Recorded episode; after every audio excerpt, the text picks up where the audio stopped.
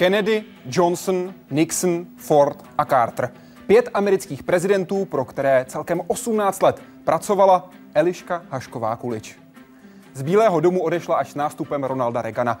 Na ministerstvo zahraničí je pak doporučil tehdy ještě budoucí prezident George Bush starší. Co se dělo v zákulisí po atentátu na Kennedyho nebo při aféře Watergate? Jak se chovali prezidenti k i těm méně významným zaměstnancům? A jaká pravidla etikety platí v těch nejvyšších diplomatických kruzích? I to se dozvíte dnes večer. Vítejte ve světě vědy a otázek současné společnosti. Začíná Hyde Park civilizace.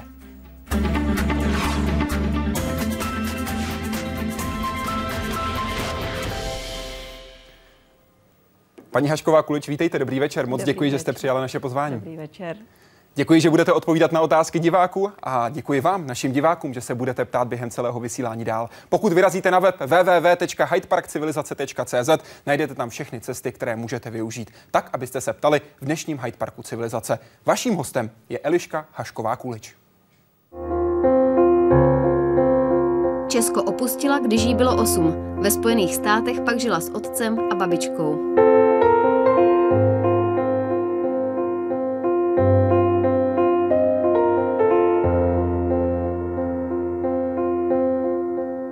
Babička byla, myslím, jediná ženská figura v jejím mladém životě, která jí dávala jako vřelost, lásku, zázemí. Ona dostává domov, teprve když tam přijíždí ta babička, která se jí ujímá a vytváří to, čemu se dá říkat domov. V roce 1959 začala studovat na univerzitě. Obor diplomacie tenkrát otevíral jeden z prvních ročníků pro ženy. Ve svých 25 pak poprvé vstoupila do Bílého domu jako asistentka. Netušila, že pro americké prezidenty bude pracovat následujících 18 let. První úkol upravovat projevy JF Kennedyho trval tři měsíce.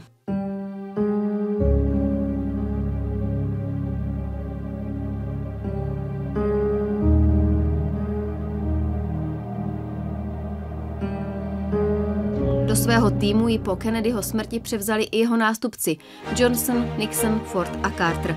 Eliška Hašková Kůlič založila a vedla kancelář prezidentských zpráv. Opustila ji až s nástupem Ronalda Reagana. Přešla na ministerstvo zahraničních věcí USA.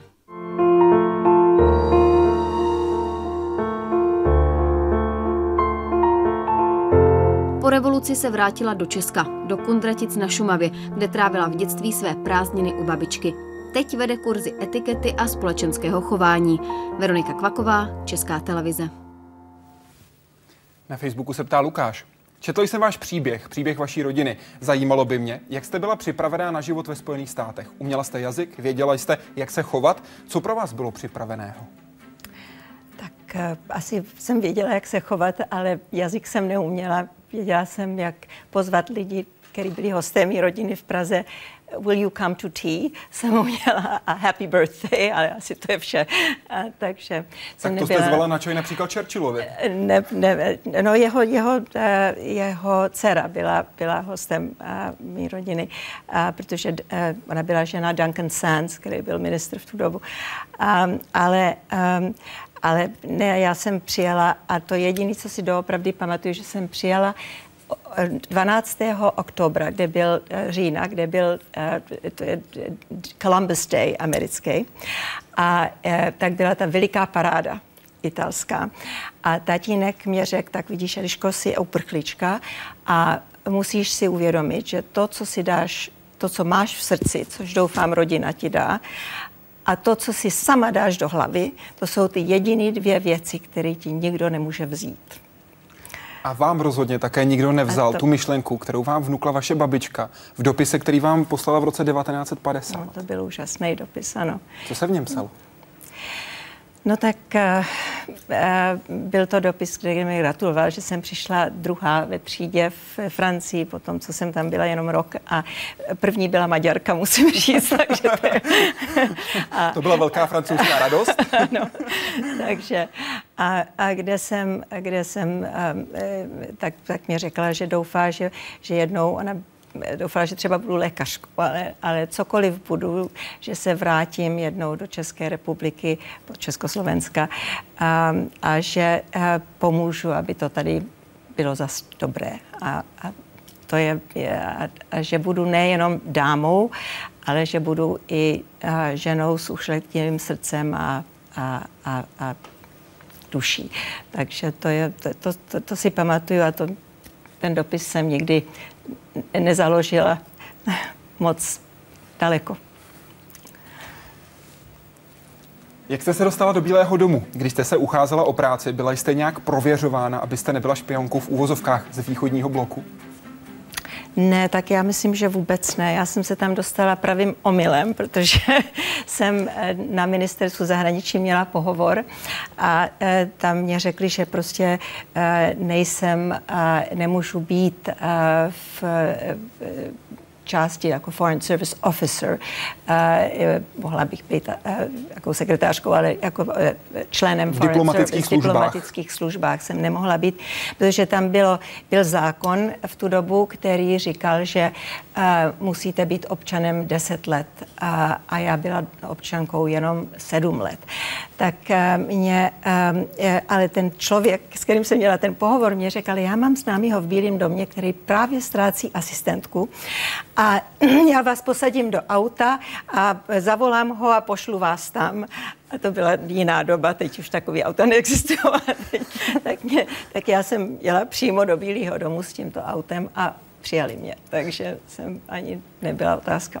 Vám, vám tehdy bylo 22. Čím jste tak zaujala, že v podstatě na první pohled jste dostala vstupenku do Bílého domu? Já, já vám neřeknu, já jenom to, já dávám vždycky kredit babičce, protože určitě ona mě, mě naučila, jak se chovat a to, to asi pomohlo.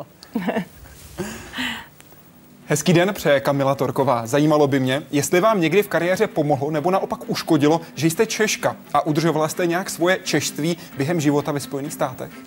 Absolutně mě nikdy eh, ne, eh, neuškodilo, že jsem Češka.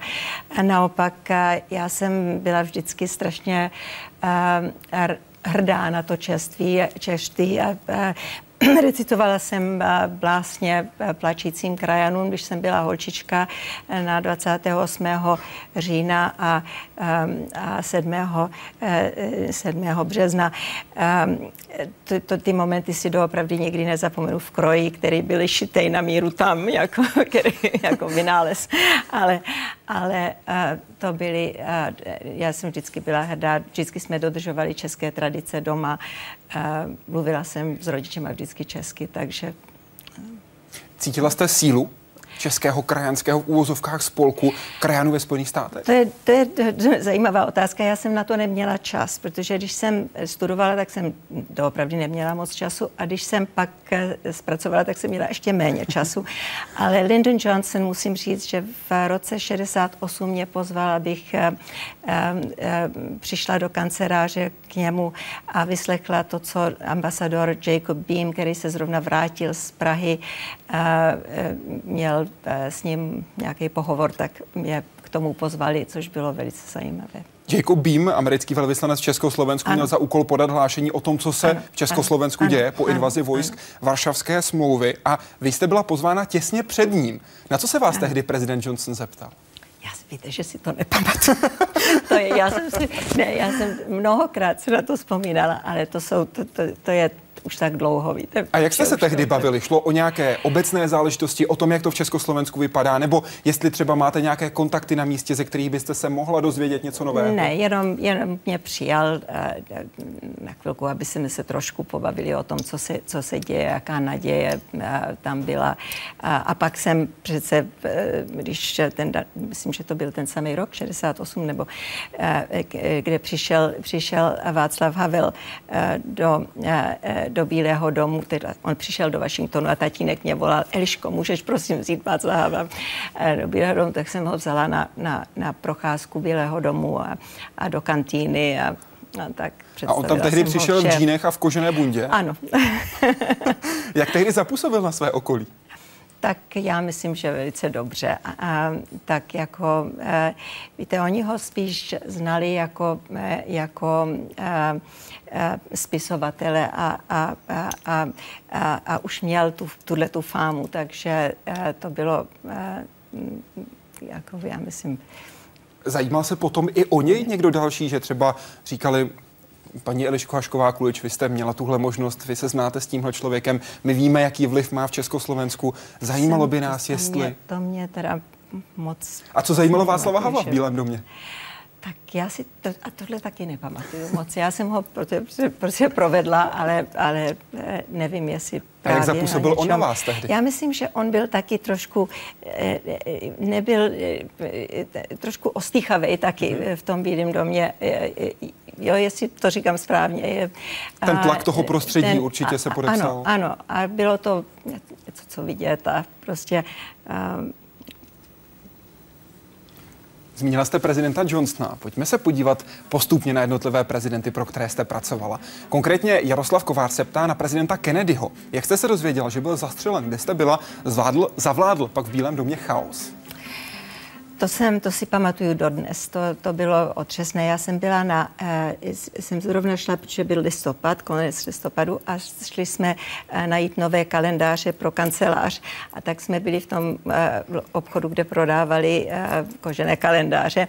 A najednou přišla ta zpráva rádiem, tak jsme to vzali přes ministerstvo financí, protože v tu dobu tam nebyly ty bariéry, které tam jsou. A šli jsme rovnou na zpátek do kanceláře, ovšem tam bylo všechno vyhrouceno a, a, a, a, a, ano, a byl trošku zmatek, ano. Jaká tam pak byla vaše role v té následné komunikaci toho, co se dělo po atentátu na JFK?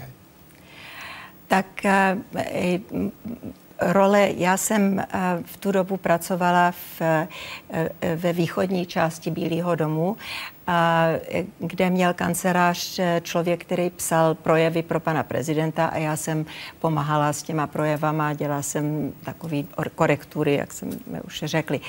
A e, pak on, ten, tento člověk e, nebyl požádán e, Lyndon Johnsonem, aby, aby zůstal, ale mě požádali, jestli bych zůstala a abych založila kancelář zpráv pro styk veřejn, s veřejností, což jsem založila um, i um, ustanovila pravidla, které se, se, se sledovaly během pět amerických prezidentů a pak jsem tu kancelář vedla v různých podobách uh, 18 let. Když zůstanu ještě u toho okamžiku, u toho dne, kdy byl zastřelen Kennedy, byl chaos v Bílém domě v tu chvíli, když jste tam přiběhla?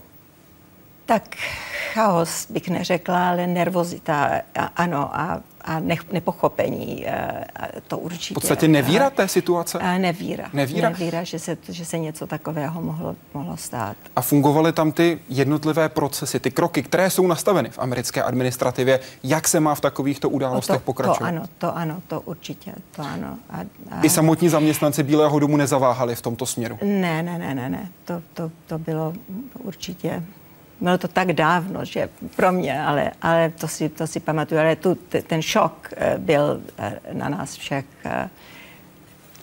Vy ve své knize, která se jmenuje Pět amerických prezidentů, Česká babička a já, popisujete mimo jiné také prezidenta Kennedyho. A konkrétně popisujete, jak dokázal Američany natknout, že to byla jeho ano. velká výhoda, ano. to, že dokázal Ameriku postavit na nohy, to, že jim dal ten společný cíl, to, že je dokázal posunout dál. Ale také píšete, nelíbilo se mi pokrytectví, které v Bílém domě panovalo. Žurnalisté o Kennedym psali jen to dobré a my v zákulisí jsme viděli, že všechno tak růžové není. Problémy, které by u jiného morálně neprošly, zejména prezidentovi nevěry, se novináři rozhodli ignorovat, protože tak měli osilňující story o dokonalé rodině, která každou neděli chodí s krásnými dětmi do kostela. Ano. Jak se tedy choval mimo záře reflektorů JFK? Tak eh, já jsem ho potkávala eh, jednou za týden, nebo eh, ne, ne, ne strašně času, já jsem tam doopravdy byla, zač, začínala.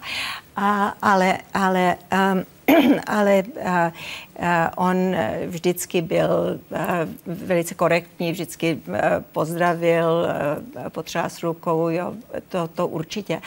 Ale um, potom, když jsem pracovala pro, pro, pro, už pro Nixona, a, tak přišli za námi dva novináři, kteří dělali článek o e, e, mladých lidích pod 29, kteří pracovali v Bílém domě a přišli za mnou.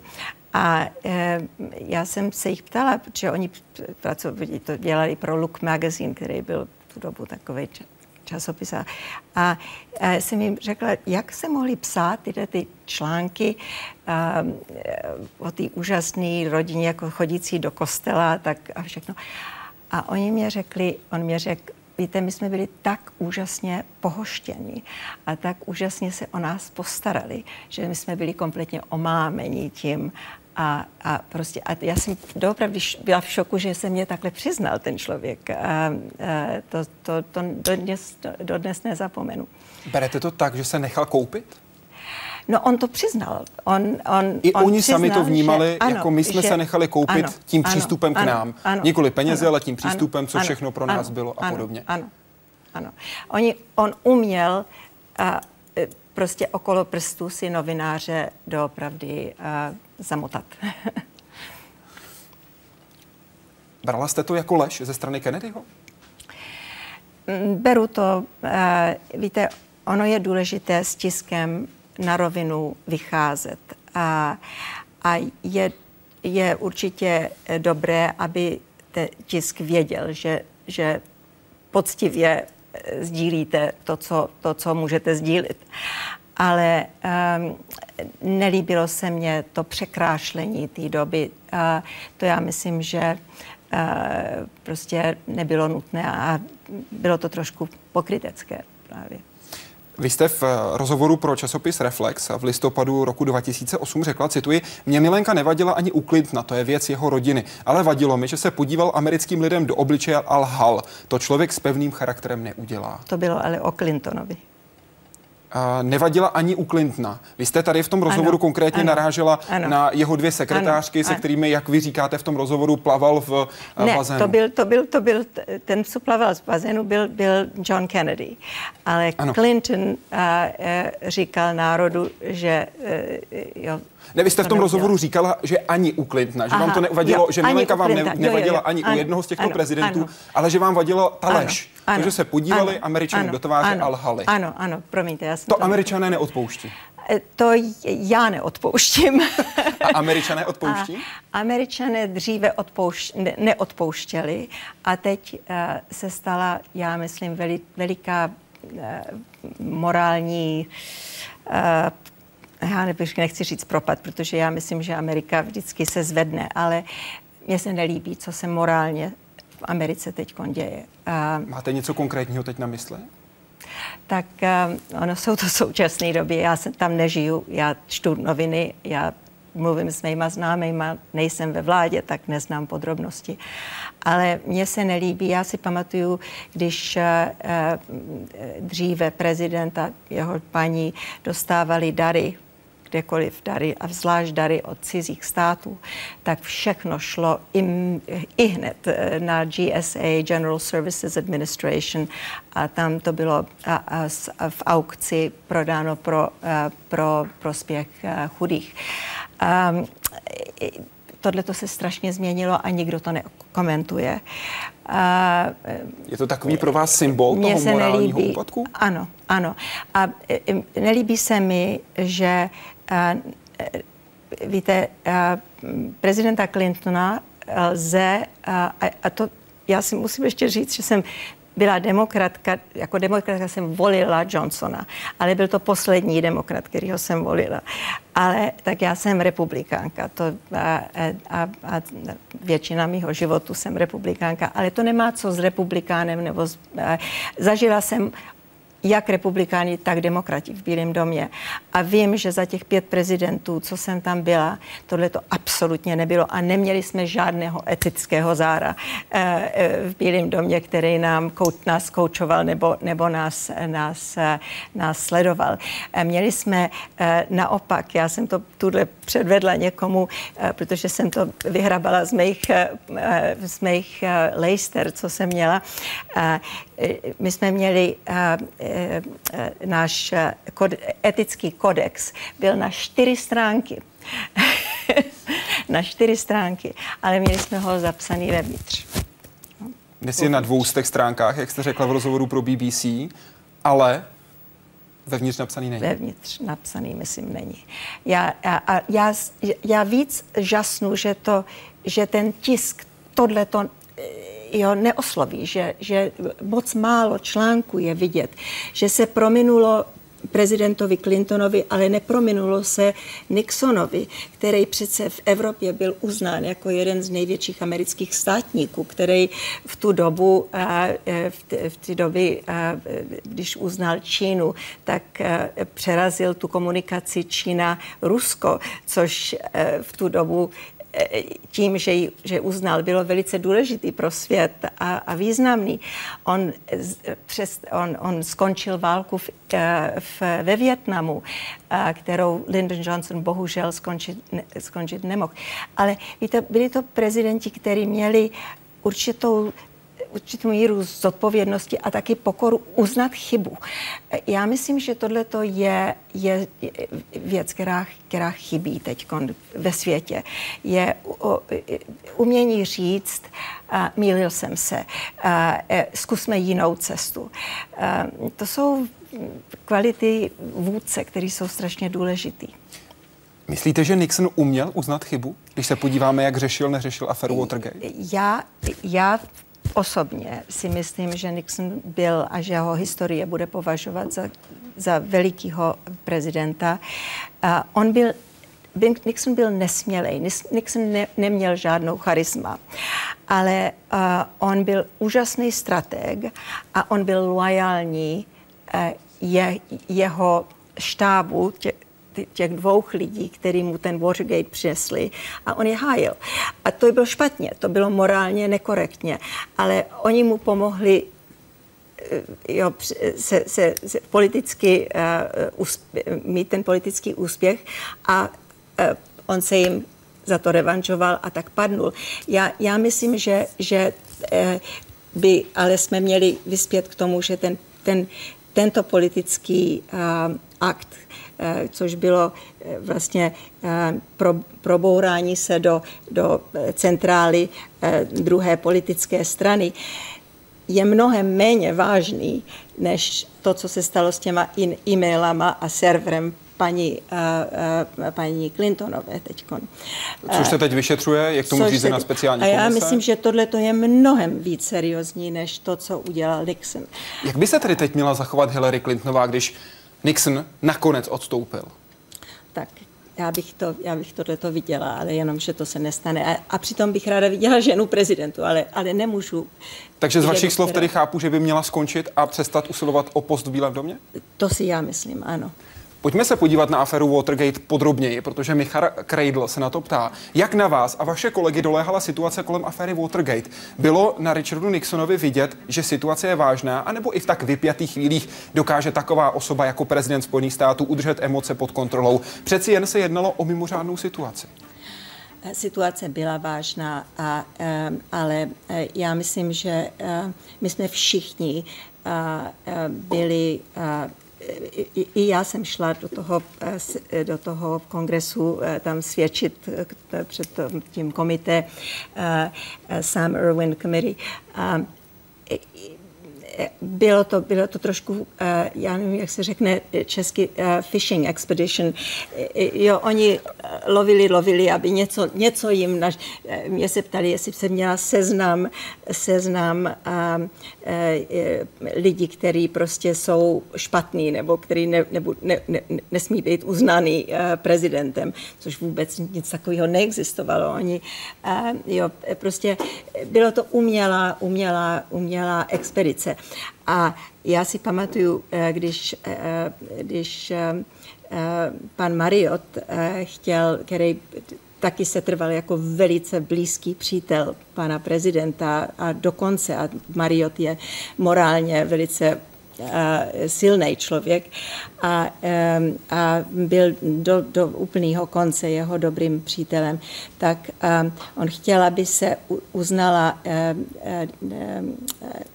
hotel, kterou, který on stavěl eh, v Egyptě v tu dobu, eh, hotel Omar Khayyam, aby prezident dostal, dostal zdravici. A já jsem řekla, tak to je nemožné, to neuděláme, protože my nikdy neuznáváme jeden konkrétní komerční objekt nad druhým. A to se prostě nikdy nestalo a nestane se to teď a zvlášť teď, když eh, novináři právě čekají na takovou akci. Takže, takže se to ne, ne, neudělalo, ale měla jsem s tím dost problém, abych to, abych to nechala, aby, aby se to ne, ne, neposlalo.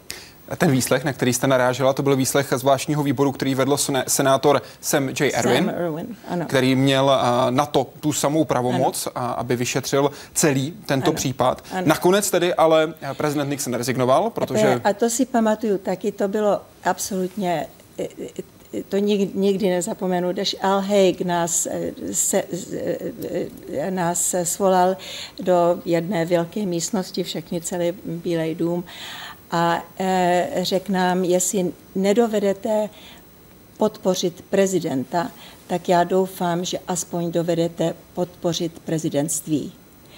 A to, to mě te, ještě teď jde úplně uh, husí kůže, když se na to vzpomenu. A pak jsme šli do toho East Room a tam uh, měl ten projev, uh, jsme všichni stáli, protože to bylo tak natřískané projev, uh, projev Nixona pak s, s, s, s louky Bílého domu od, od, od, odejel. Víte, byl, bylo to velice smutné a, a a takový dramatický, eh, protože doopravdy jsme cítili s ním a jsme ho podporovali až do konce. Jenom do vysvětlím, Alexander Haig, o kterém jste hovořila, to byl náčelník štábu prezidenta ano, Nixona, ano, druhý nejvýše ano, postavený ano. v americké armádě, byl to také ředitel kanceláře jak Nixona, tak také Forda. A byl taky a, jak v Evropě NATO. Eh, a navíc šéf. váš budoucí nadřízený, ano, a vy jste pracovala na ministerstvu nadřízený. zahraničních ano, věcí. Ano. Když jste hovořila o tom, že jste ho podporovali, on ve své eh, závěrečné řeči, rezignační řeči, řekl, nikdy jsem nebyl tím, kdo jen tak končí. Proti složení funkce před koncem mého mandátu se bouří všechny mé instinkty. Ale jako prezident prezident, musím dát na první místo zájmy Ameriky. Věřila jste mu tehdy tato slova? Ano, to jsem mu absolutně věřila. I po té, co lhal veřejnosti? I po té, co lhal, protože on lhal veřejnosti, aby pokryl své známé, což nebylo, ale vy si, když si uvědomíte, že ten Nixon pocházel taky z velice chudé rodiny, on snil o to, že bude prezidentem jednou. A je zajímavé, že eh, ten Nixon a Johnson se dost eh, respektovali. Jednou mě řekla sekretářka, sekretářka pana prezidenta Johnsona, že byla s ním, když byl Nixon a Kennedy debatovali. A on se díval na, na Nixona a, a řekl, tamhle bude příští prezident Spojených států a nebude to tak špatné. A to je jo, velký demokrat, tohle to říká. O, no, takže oni, a potom, když jsem byla na první prayer breakfast v Bílém domě za Nixona, tak on poznal, eh, pozval Lyndon Johnsona, byl první, který, který eh, eh, byl pozván na ten, na ten eh, modlitební snídaní, který, jak se to jmenovalo v tu dobu. Pojďme se tedy na prezidenta Lyndona Johnsona podívat podrobněji. Ptá se na něj konkrétně Tamír. Vím, že jste ráda pracovala s Lyndonem Johnsonem. Čím si vás tak získal? Co byla jeho síla? Co jste mu vytýkal? Tak Lyndon Johnson byl uh, taky trošku hrubý. Uh, v, uh, nebyl, to, nebyl to úplně, uh, uh, řekla, uhlazený uh, gentleman, ale on se hodně naučil po té cestě nahoru. Jeho žena, jeho žena byla absolutně fantastická, to byla tak úžasně schopná a inteligentní a pracov, pracující žena. To byla rozhlasová televizní producentka? Pracovitá žena, která vlastně mu umožnila tu cestu nahoru, protože ona vydělala přes ty stanice televizní ty peníze, které ho tam posadili. Ale on, um, on byl, um, byl silný vůdce. Uh, to se mně strašně líbilo. A byl morálně silný vůdce. Já si nikdy nezapomenu, že přišel někdo, uh, to je dost dlouhý příklad, někdo, který měl veliký, velikou firmu s obranou. A přišel, protože měl nějakou zakázku před ministerstvem obrany a nějak se mu to nedařilo to pohnout. A on dal 40 milionů dolarů eh, Lyndon Johnsonovi eh, na jeho eh, zvolení. A tak zavolal Joe Califano, byl poradce mezi, liaison mezi obranou a Bílým doměm, domem a řekl mu, tak můžu, můžeš tam, můžete tam zavolat a a zjistit, co se s tím děje. A on řekl, já vám s tím nemůžu pomoct, ale od, od, odkážu na, na, na šéfa prezidentského štábu Marvin Watson. Tak on šel za Marvin Watson a Marvin Watson mu řekl, já vám s tím nemůžu pomoct, ale zítra ve tři hodiny máte schůzku s panem prezidentem. A můj šéf tam byl na té tak já tohle to vím první ruky. A prezident, který byl vyšší než každýkoliv člověk, který přišel, tak si ho, mu dal ruku na rameno tomuhle pánovi a řekl mu, syne, proč si mi dal 40 milionů dolarů? tím to haslo. Jako, ale to jsme věděli všichni, hned z hora. Tam nebylo o penězích vůbec řeč v Bílém domě. My jsme, když někdo volal a chtěl, e, do, chtěl dát nějaký peníze na, na znovu volení pana prezidenta, my jsme ne, s ním vůbec nemluvili. My jsme mu řekli, promiňte, ale my vám nemůžeme pomoct. Jednou Jack Valenti, který byl vysoce postavený panu prezidentovi, řekl, že já vám nemůžu pomoct, ale zavolejte nějakého pána, už si nebudu jméno, na, eh, na Democratic National Committee. A pan prezident se to nějak dozvěděl. A ten další den mu dal pod jeho sklo, sklon, pod sklem na, na, na stole, na psacím stole, připomínku, že to se nedělá, že, že my nemáme spojené. Ono to šlo z hora. Jo, to, ta, ta morálka šla z hora a byla pevná, silná. Jako doopravdy to byl prezident, který jsme věděli, že, um, že prostě jednou jsem dost měla velký průšvih, protože se, uh, se prezident a uh, se governor státu Kalifornie chtěl, aby jsme poslali zdravici člověku, který bude ctěn v Kalifornii jak demokratama, tak republikánama, jakože je úžasný, že eh, tam tolika peněz dal na, na stavení nemocnic a škol a eh, prostě úžasný pan Charita v Kalifornii. A jelikož to byli bipolitický a demokratický guvernér, který nás tak já jsem klidně napsala e, zdravici a poslala jsem to pana prezidenta, to nikdy nezapomenu. Přišlo mě to e, takhle s, s takovým žlutým kouskem papíru od něj a řekl, Eliška, please check this out. Uh, it seems to me I remember this man from the Senate hearings on the mafia. Eliško, prosím, zkontrolujte to, mám pocit, že jsem toto jméno tohoto člověka viděl ze slyšení v Senátu, kdy se jednalo o mafii. A, a, a, a, a bylo fakt, že ten, ten člověk uh, byl uh, John B. Factor, uh, teďkon v Kalifornii, ale dříve v, v, v Chicagu byl Jake the Barber Factor. a to, jak jste z toho nakonec vybruslila? Tak uh, nic se neptal, nepsalo, já jsem se omluvila, a, a, ale věděla jsem, že od té doby, že musím doopravdy uh, vždycky dát veliký pozor, i když to přijde od velice dobrého zdroje, na to, aby se nepoškodilo jméno prezidenta. Známý tedy jako Jack the Barber. Ano. Jakožto mafián, kde jeho příběh je, jak jsem se teď v rychlosti přesvědčil, dostupný i na internetu. Aha. Vy jste zmiňoval Jacka Valentima, to byl ano. jeden z nejdůležitějších poradců ano. prezidenta, ano. muž, který poté odešel z Bílého domu ano. a pracoval několik desítek let ano. jakožto šéf Motion Pictures Association. Ano. A vy jste za ním přišla. Když jste se dozvěděla, že se bude měnit prezident a ptala jste se ho, jestli zůstat i za Nixona nebo ne. Co vám tehdy odpověděl? Tak Jack Valenti mě řekl absolutně, Eliško, to bude to úžasná zkušenost pro tebe a, a myslím si, že, že je to dobrý nápad. Takže... Proč si vás prezidenti nechávali? Demokrat, republikán, bylo to jedno?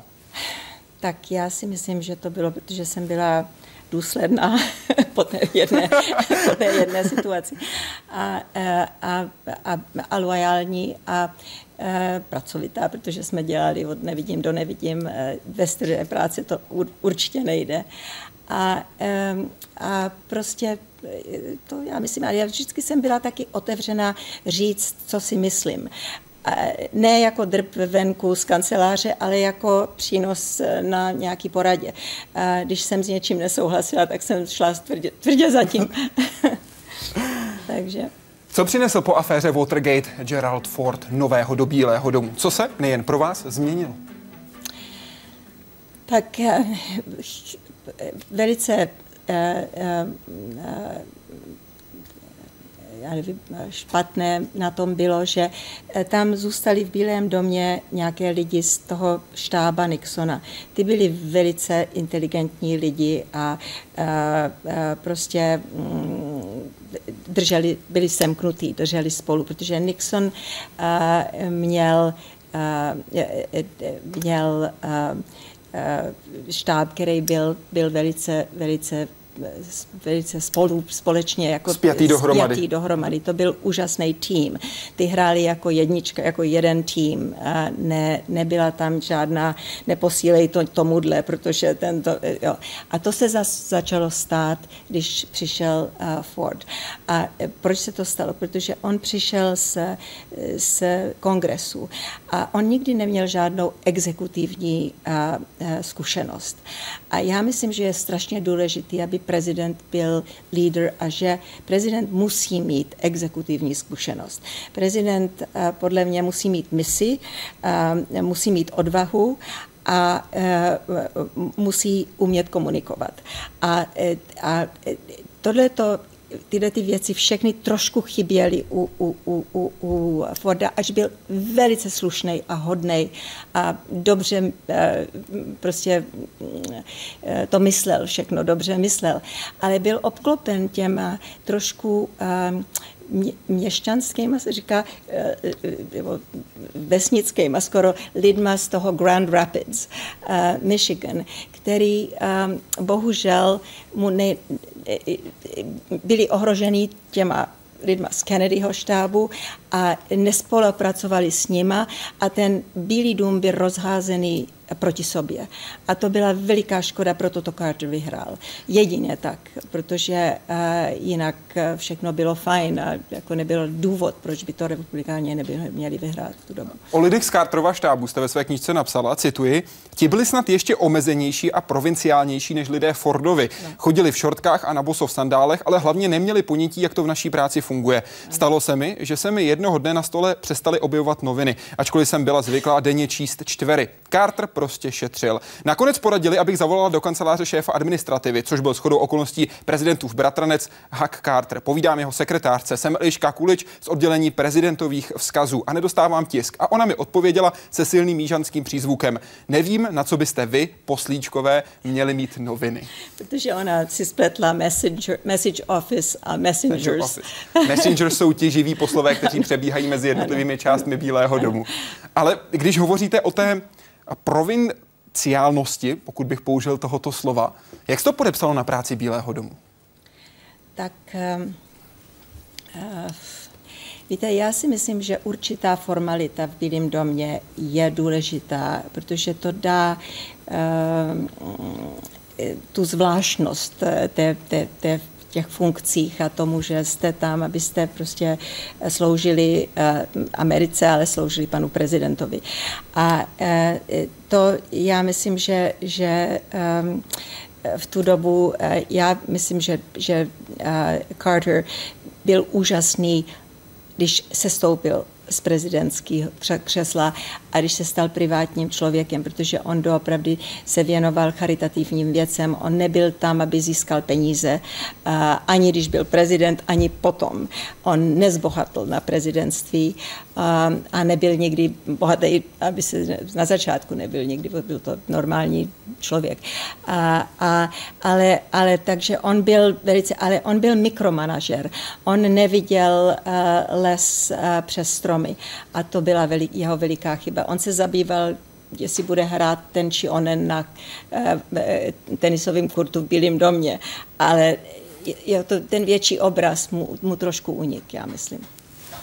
Facebook a otázka od Pavla Lubka. Vážená paní Hašková Kulič, mohla byste prosím jednou větou charakterizovat každého prezidenta, se kterým jste spolupracovala? Myslím tím, jak jste ho viděla vy osobně, ne jak my, kteří o něm četli v novinách a koukali na něj v televizi. Děkuji vám moc. Takže asi, Kennedy. asi, asi bych, bych začala s tím, co by ten prezident měl být, čím by ten prezident byl měl být. A jak jsem řekla, myslím si, že velice důležitý je mít vizi. Tu Kennedy určitě měl.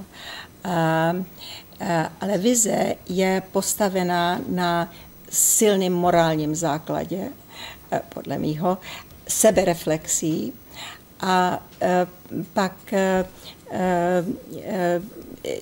taky silná dose pokory, která, když se mílí, nebo když něco udělá, co není zrovna nejlepší, vyjde najevo, tak prostě to uzná. A tomu dá tu sílu jít dál. Já myslím, že uznání chyby je síla, ne slabost. A ten, co to udělá, si získá lidi mnohem víc, než ten, co jde dál s tou chybou a bude tu chybu eh, do zdi být a, a, a, a bude ten svět vypadat stejně. Jo? Takže já si myslím, že eh, Kennedy byl úžasný na to, aby povzbudil Ameriku. Bez něj by to bývalo asi nešlo, protože to bylo po uh, Eisenhowerovi, který byl strašně slušný, úžasný, proslulej uh, ve válečných Ale prostě byl um, nudný a jeho žena byla nudná. A teď přišel ten mladý Kennedy, který úplně ten národ povzdyhnul. Mm-hmm. A uh, Johnson? Jednou větou Johnson, jak byste to charakterizoval? Tak, tak se ptal jeden z diváků. Jak byste dala ten váš pohled? Jak byste ho, nebo vezměte třeba tři přídavná jména, kterými byste ho dokázala charakterizovat tak, jak jste ho vnímala vy? Uh, Johnsona, um, obrovského lídra, uh, který uměl uh, povzbudit jeho štáb, aby držel dohromady, který neskutečně uměl vyjednávat eh, s kongresem. Eh, on uměl si okolo maličku otočit každého. Eh, pamatuju si, když to je víc než jedna věta, ale když opozi- šéf opozice přišel do Bílého domu, F. Dirksen přišel do Bílého domu, s prezidentem se setkali kvůli něčemu v pět hodin večer odcházel, potrásli si ruku a ten druhý den to byl zákon. To už neexistuje dnes. Byla tam jo, dodržený slova. To bylo u Johnsona velice, velice důležitý, hmm. důležitá vlastnost. Nixon? Nixon, Nixon byl velice nesmělý, ale strašně uh, dobrý lídr. Uh, ten štáb taky, ty byli, já vždycky říkám, že tyhle ty dva prezidenti byli nejsilnější vůdci a oba dva selhali na, na eh, morálním na, na, na morální otázce. Jeden, protože neměl tu odvahu vyhodit ty lidi z Kennedy doby, který přinesli Watergate, eh, totiž eh, přinesli válku, válku, ve Větnamu. válku ve Větnamu. A ten druhý, který nemohl se vzdát jeho dvou silných jak se řekne, spolupracovníků, spolupracovníků podporovatelů, aby, aby řekl americkému lidu, je to moje chyba, Eh, eh, omlouvám se za ní, nemělo se, stát, se to stát pod mým dohledem a, eh, a, a promiňte. Kdyby tohle to býval udělat, on vyhrál volby, Be, Watergate, ne Watergate, vyhrál volby ve velkým, protože nikdo z mých demokratických zámek nechtěli volit McGoverna. Takže Myslíte, že Johnson neukončil válku ve Větnamu prostě proto, že se bál? Protože on nebyl tak vzdatný. Johnsonovi dávám kredit za interní úspěchy.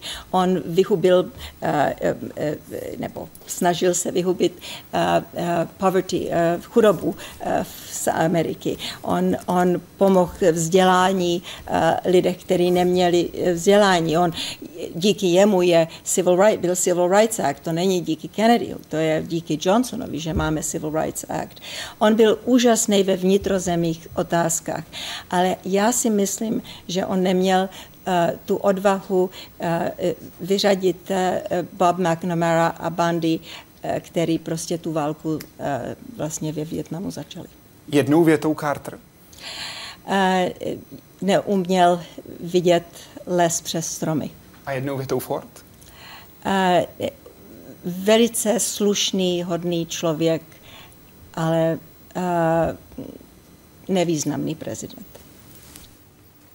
Dobrý den, přeje Zvídalka. Je běžné, že by americký prezident vítal návštěvu přímo na letišti, jak se to teď stalo v případě papeže Františka. Jaký je v tom případě protokol?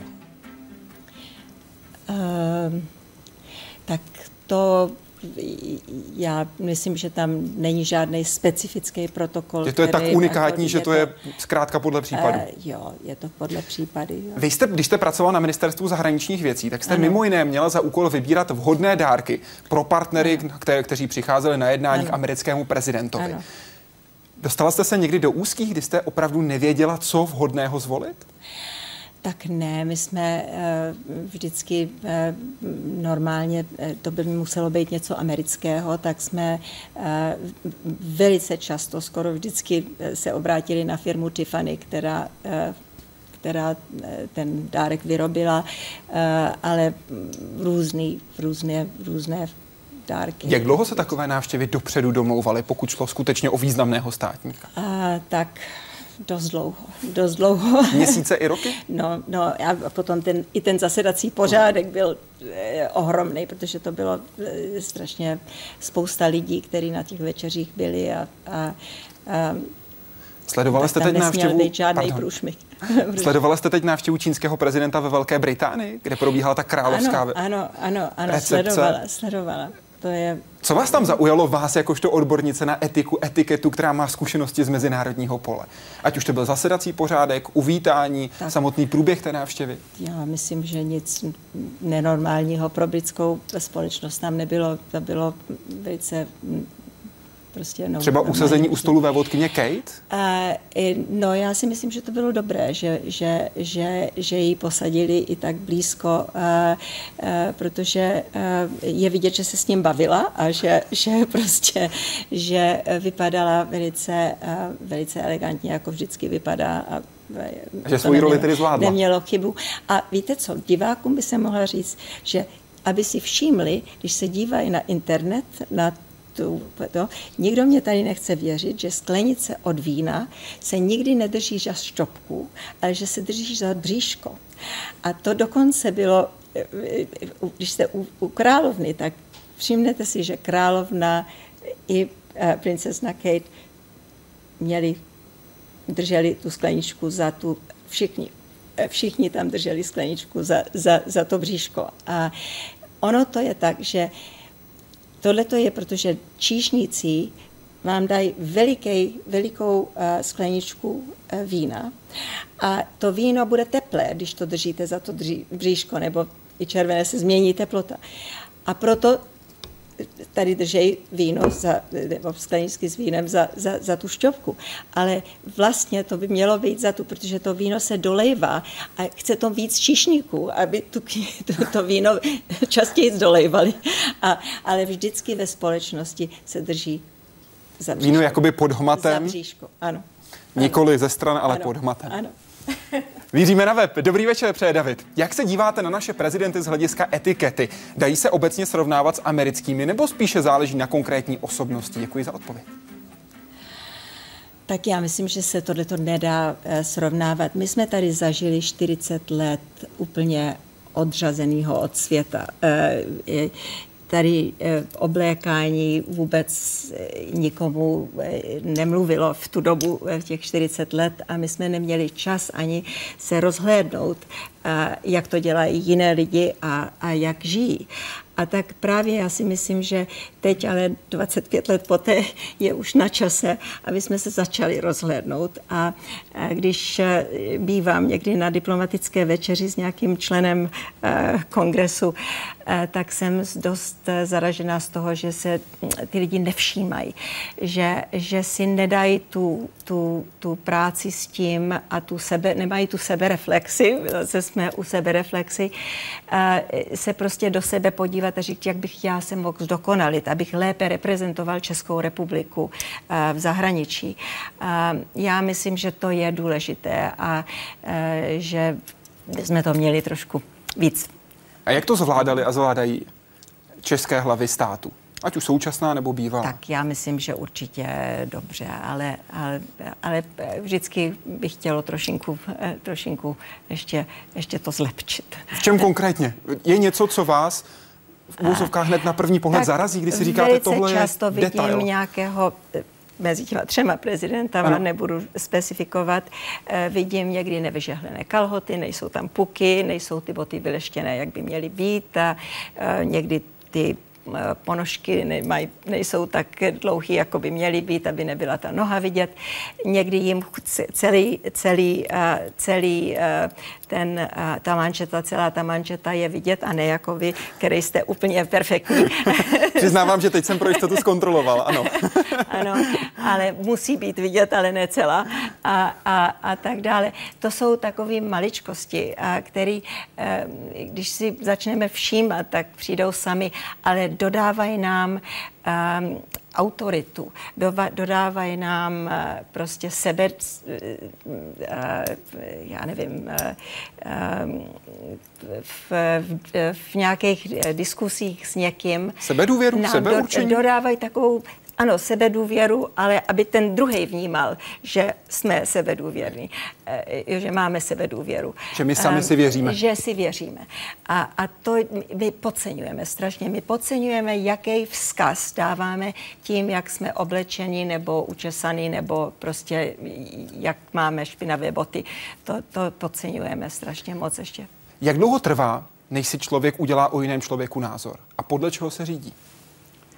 Čtyři minuty. Nej, nej, nej, protože a, a, a je to takový, jo, řídí se podle čtyřech pilířích.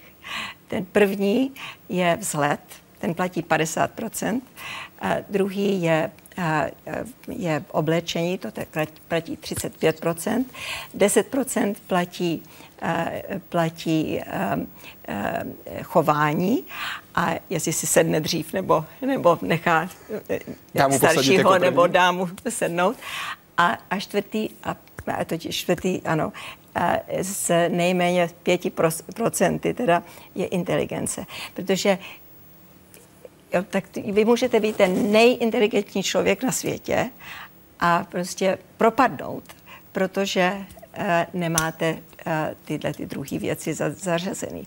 A, neví, věřte mě, že je to e, pravda, že to, že no, neříkám jenom tak, jenom tak, protože to vyučuju, ale je to, mě nedávno psala mladá žena, která byla na mém kurzu, že byla v Austrálii a byla tam v, v bance, myslím, měla nějaký pohovor a pozvali ji na večeři. A pak jí řekli, že ten ona dostala tu pozici, protože uměla držet viličku a nůž správně. A že oni jí řekli, že když umí toto, tak bude umět i jiné věci. Takže je to důležité.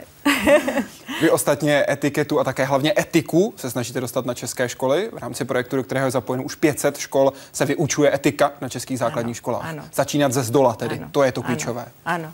Já si myslím, že eh, etická výchova na základních školách je absolutně uh, prioritní a, a že je strašně důležité právě, aby ty děti od malička uměly uh, přiznat chybu, nebát se, že budou potrestaný, ale být otevřený s tím a omluvit se, protože slovíčka jako eh, eh, omlouvám se, mýlil jsem se, Uh, uh, máš moji důvěru. To jsou všechno věci, které pozvizují. A já jsem velice pozitivní člověk a myslím si, že musíme být pozitivní a dívat se na dobré věci na každém. To je Pojďme se na něj na samý, povo, na samý závěr podívat. Olga Marlová se totiž ptá, čeho si nejvíc ceníte na Češkách a Češích? Co je to nejlepší, co máme a na čem bychom měli do budoucna hlavně stavět? To je těžká otázka. Já si, cít, já si eh, doopravdy um, obdivuju tolika věcí tady v té zemi. My jsme maličká země, ale to, co jsme dokázali světově, to, kolik eh, stropů jsme, jsme, jsme rozbili, aby, to, to je absolutně neuvěřitelné. A já jsem strašně hrdá na to, že jsem Češka. Myslím si, že v těch společenských způsobech, protože nám to bylo tak cizí, 40 let, to jsou dvě generace, které jsme doopravdy tady neměli možnost si to osvojit. A tak proto je to důležité, proto dělám ty kurzy i pro děti teď, protože si myslím, že je to strašně důležité, aby se to dítě naučilo hnedka od malička e, tyhle ty věci, aby to, si to osvojilo a aby potom na tom prvním pohovoru neshořel. Říká Eliška Hašková Kulič, která byla dnešním hostem Hyde Parku Civilizace. Moc krát za to děkuji. Děkuji moc, děkuji vám a divákům. A příští týden můžete sledovat opět v sobotu večer Hyde Park Civilizace. Ptali jste se totiž nositele Nobelovy ceny za fyziku Gerarda Ed Hofta. Muže, který je mimo jiné ambasadorem projektu Mars One a mužem, který má také zajímavý plán na to, jak bychom my, myšleno ti, kteří jsme tady na Zemi, mohli u svého počítače, ze svého obýváku nebo ložnice stavět lidskou kolonii na měsíci. Takže určitě se dívejte na Hyde Park Civilizace. Teď vám přeji hezký večer.